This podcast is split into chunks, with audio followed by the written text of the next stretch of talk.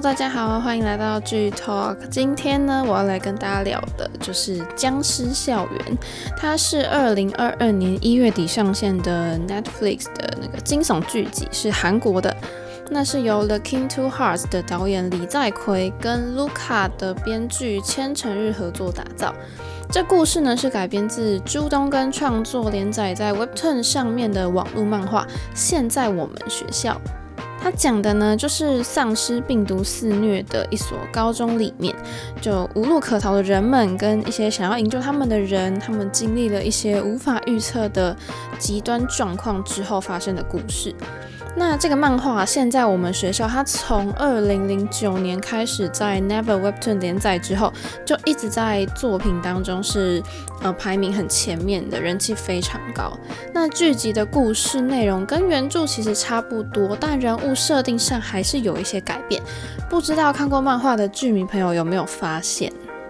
那我一开始呢，我当然就是照惯例的要先来介绍一下角色，但是因为僵尸校园的人物真的是超乎预期的太多，然后你知道有台词、有情节的角色在里面是至少四十个起跳，但我觉得很厉害的点就在这里，就是你看这么多的角色，然后都可以做到每个人物立体鲜明，那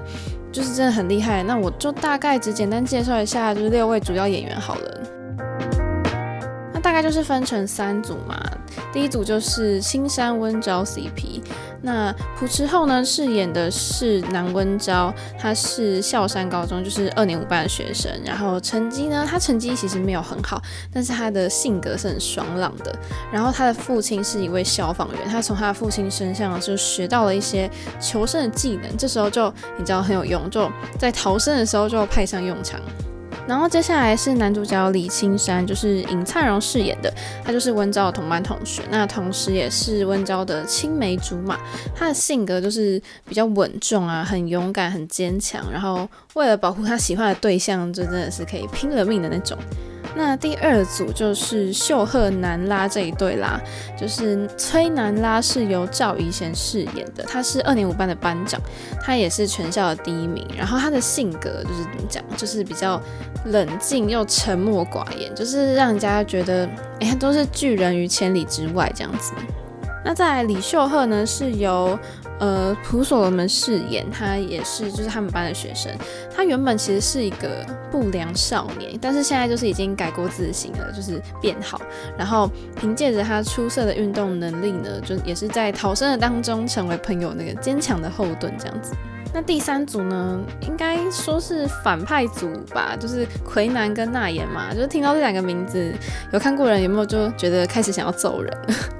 那尹奎南呢？这个大魔王呢，他就是由刘仁秀饰演，他是一个复读生，然后他就是那种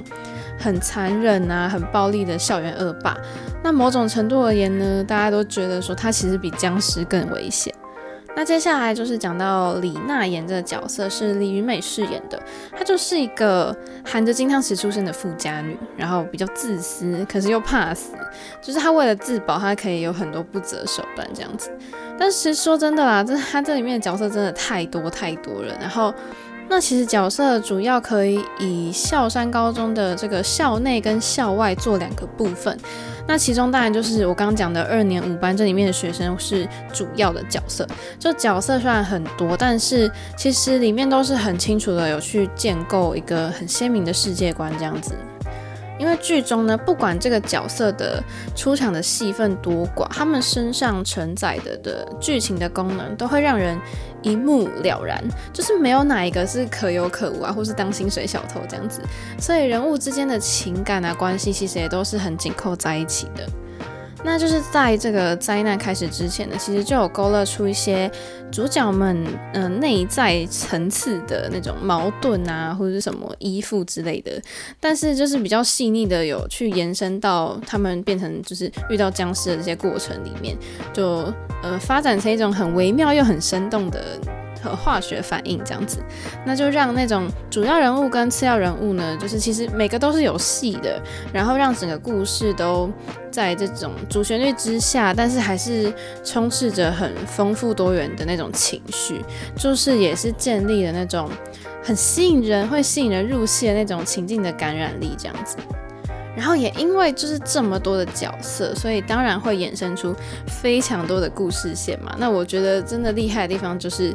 它有众多故事走线，可是又反而不乱。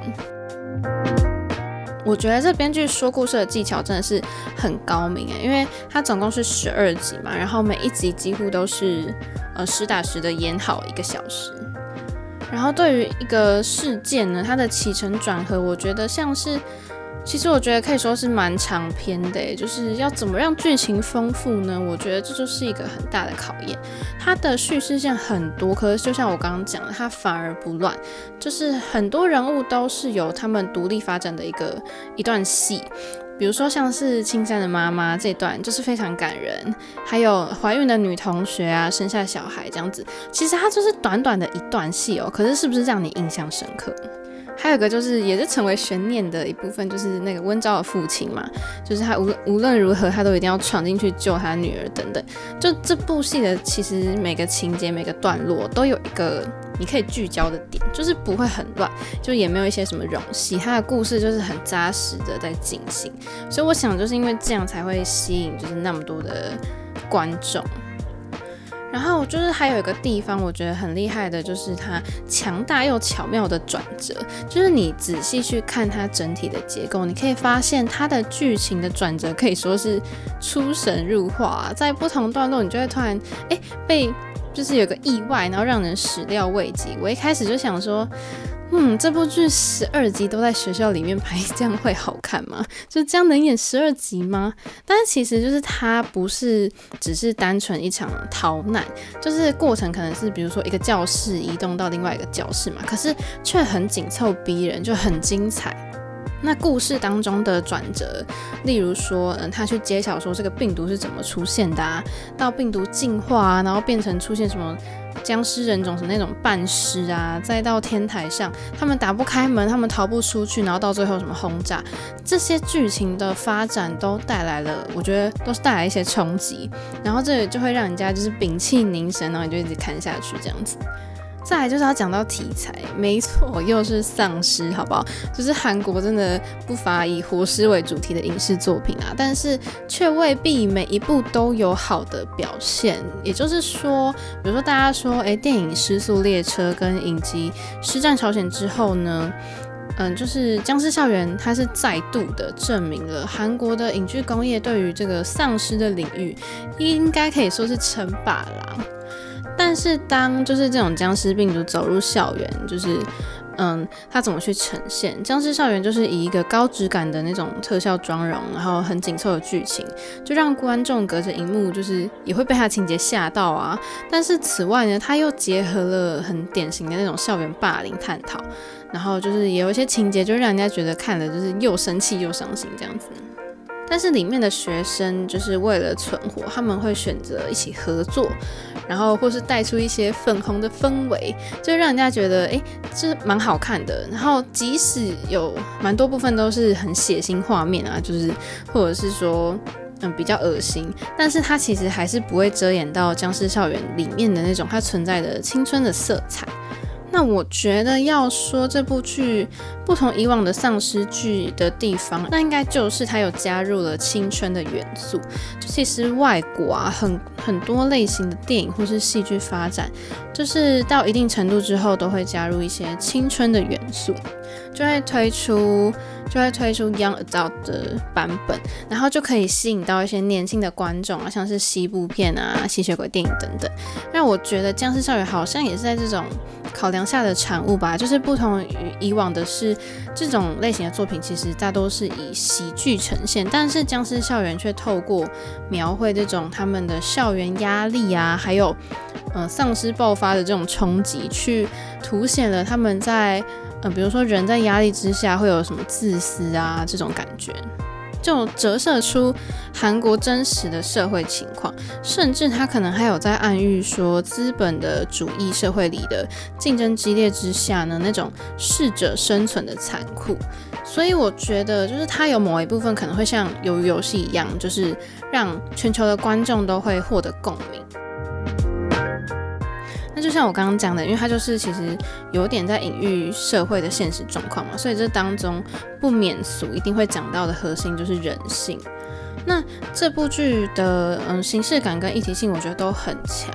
它可能就是有点像是生存游戏的那种暴力血腥画面跟超大量的活尸嘛。那每一场活尸扑过来的戏呢，或者是人类怀疑啊，然后自相残杀这种场面，都是可以让观众去想说，哎，自己能够能不能够坚持善良的这个瞬间。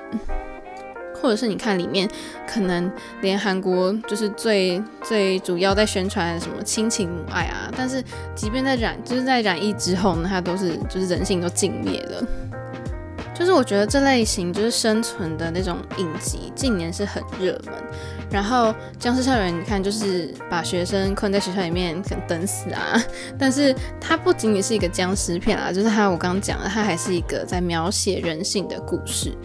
然后可能你就会看到说，在面对危机的时候，会暴露出人类多么丑陋的一面，或者是因为它里面的角色就是正处于叛逆期的高中生，然后又遇到这些很恶的肚子饿的丧尸，就像打不死的蟑螂一样很残暴，然后剧情也是又血腥又痛苦这样子，所以我觉得这部剧它是很完整的去呈现了最可怕的是人心这件事情，因为主角你看他们就是一群。平凡的学生嘛，然后他们也没有什么超能力，但就是唯一的奇迹，可能就是那个班长南拉吧，就是他半尸人嘛，然后就有一个很强的战斗力这样子。可是我觉得，其实他这个角色，我觉得后来很让我心疼呢，因为就可能很多人都说，哎，活人可能比活尸还要什么恐怖残暴啊，什么人性啊，人心险恶什么的，为了自己的利益什么都做得出来。可是其实我就想说。诶、这话其实不是没道理，因为我觉得活尸有可能过得比人还要无助。诶，因为像我觉得就是半尸人这个设定是最可怜的，因为你也不知道自己到底是算人类还是算僵尸。就你明明想要跟朋友一起活下去，可是你身上又带着那种僵尸吃人的本性，大家其实也都会怕你，然后你自己又没办法了结，因为你又不会死。我就想说，你要么就是好吧，要么就是爽快一点给我死，要不然就是好吧，不然就彻底变成僵尸，完全没有那个思考能力。所以，但是我就觉得说，剧中他其实提出了蛮多类型的议题，就是很值得观众去思考。就你看到的其实是僵尸片嘛，可是它里面就讲了很多不同学生的性格啊，或是学校里面的生活，各式各样的生活。然后比如说在厕所里面生小孩啊，有种偏见歧视啊，校园霸凌什么的，边缘人歧视边缘人这种，就你看似好像在讲学校，可是它其实就是整个在影射韩国的社会。那就可以来跟大家讲讲，就是可能这个剧呢背后他想要讲的就是隐含的社会问题。就事实上呢，你知道韩国的嗯，在二零二零年的一个公开的调查报告里面表示呢，在一九年的时候，他们的自杀人数是高达一万三千多人，等于说平均每天有三十八个韩国人以这种极端的方式来结束自己的生命。然后，韩国其实是连续两年在 OECD，就是经济合作暨发展组织的国家里面呢夺冠，就是被称为自杀大国。但这当然不是什么很好的事情。那当然就是可能他们就观察到说，他们年轻人的自杀率跟前一年相比是有上涨的趋势。那韩国的校园问题其实就是社会各种制度问题的缩影啊，比如说家长啊、校园、同才、社会，就是几乎是从你只要踏进校园开始，压力就跟着你一辈子那种。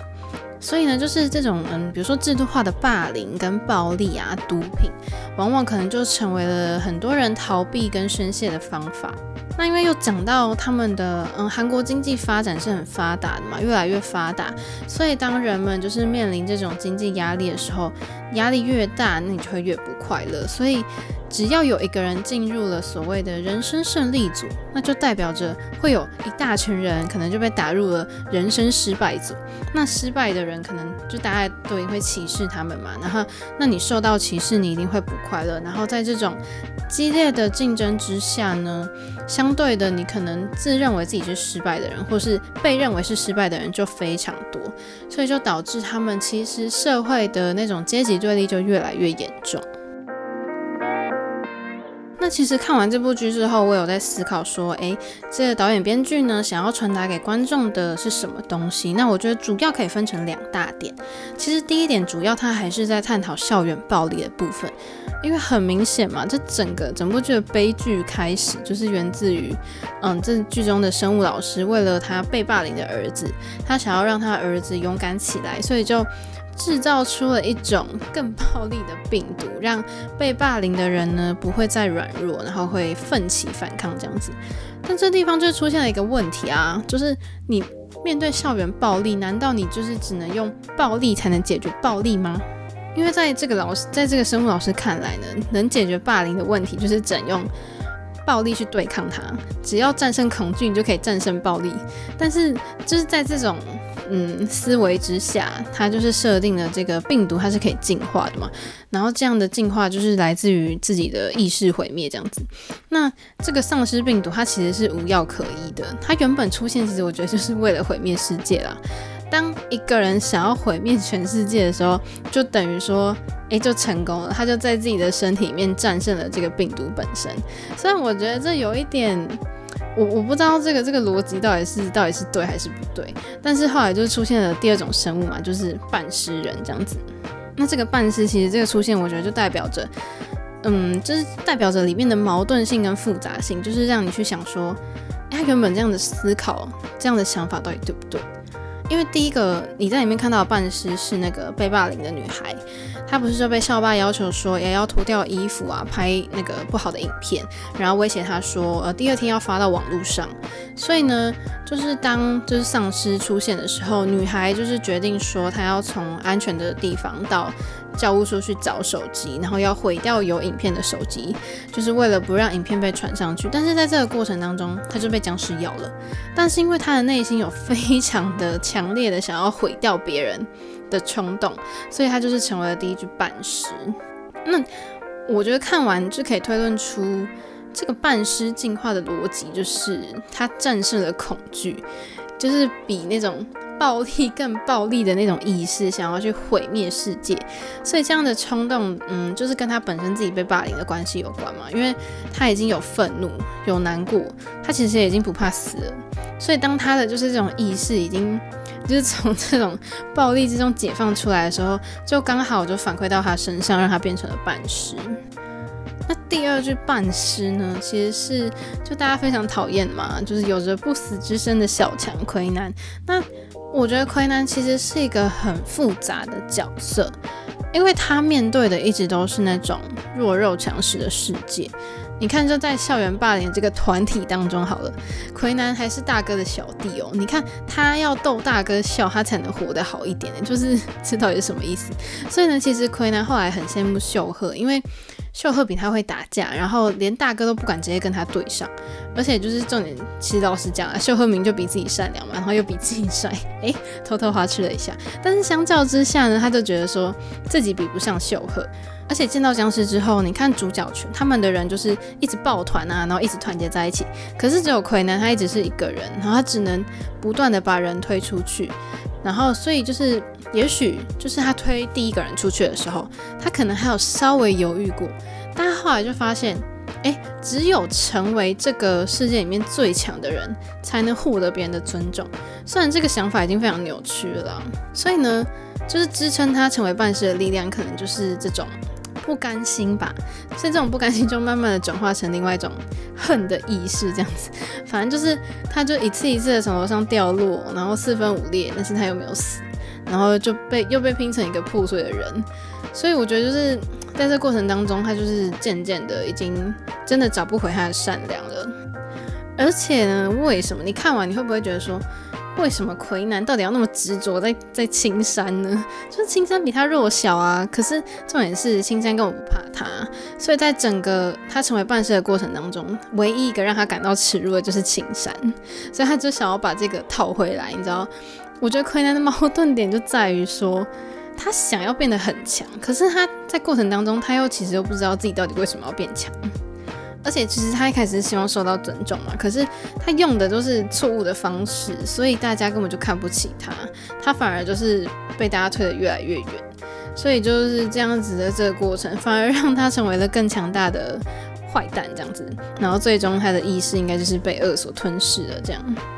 那因为就出现了一个跟魁南其实是对比的，就是班长嘛，班长后来也是变成半尸。我觉得就是跟魁南做一个对照，就是如果你可以看到一个人内心他的善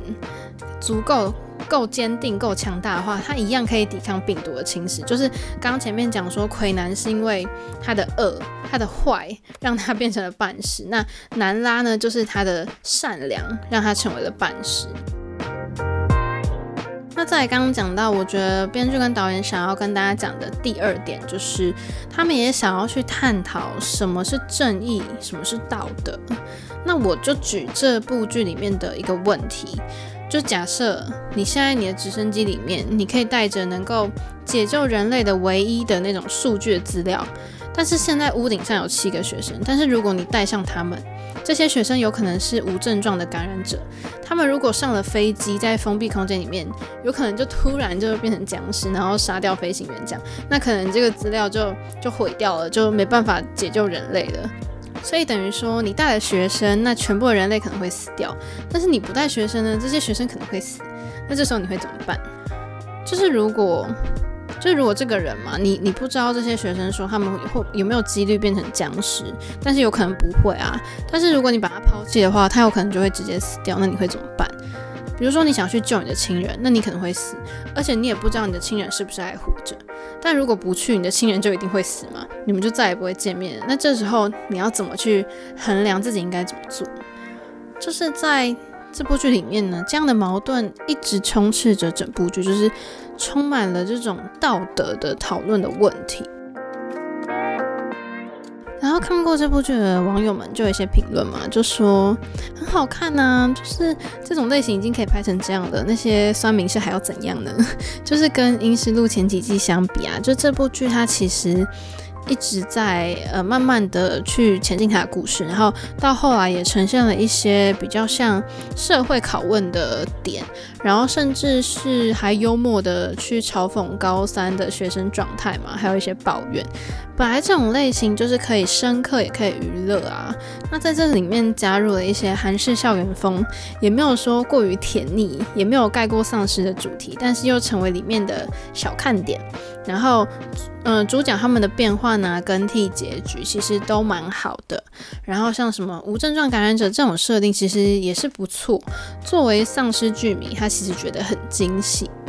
我是觉得啦，毕竟它是 Netflix 的影集嘛，它的质量一定是很高的。而且其实里面有很大量的长镜头，就让我很有代入感。就人性这块，当然也是非常实在的去刻画，而且紧张氛围也是做得不错。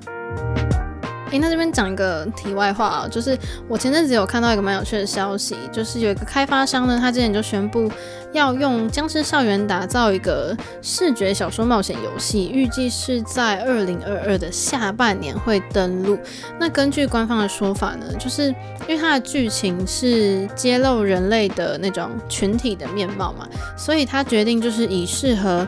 捕捉情感跟张力的视觉小说作为游戏的类型，所以希望能够制作出同时满足原著铁粉跟新粉丝的作品。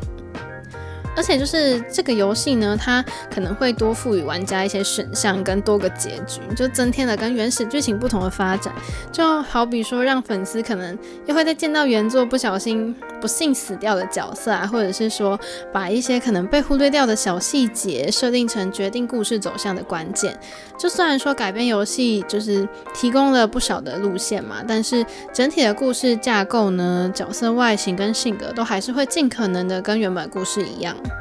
总之呢，就是预定二零二二年的下半年会推出这个 Steam 的版本，然后可能跨足任天堂啊、Switch，然后 PS4 跟手机等等平台，所以各位剧迷、游戏迷们可以先关注起来了。那讲了这么多，我就先在这边做个总结好了，就是我觉得《僵尸校园》呢，它不像传统类型的剧，就可能。以第一集啊，可能大家都会先酝酿一个谜团嘛，然后来吸引观众说，诶，引发他们的好奇心这样。但他不是，他就是直接用激烈的这个校园霸凌事件，然后引发这个以暴制暴的失控病毒蔓延作为破题，就非常吸引观众。但是就是你只要点开第一集，我觉得你都很难就是按下暂停，或是你就弃剧。所以呢，就跟我一起期待第二季吧，就是看他第二季会有什么样新的故事线喽。那今天讲了非常久，就跟大家先聊到这边了。那如果之后还想要听我分享剧集的话，记得要持续锁定剧 Talk，可以关注我的 IG，就是上面也会有一些贴文这样子。然后也欢迎留言跟我互动，或者是你们想要听什么样的剧集，我也可以就是稍微去研究一下。那我们今天就先到这喽，拜拜。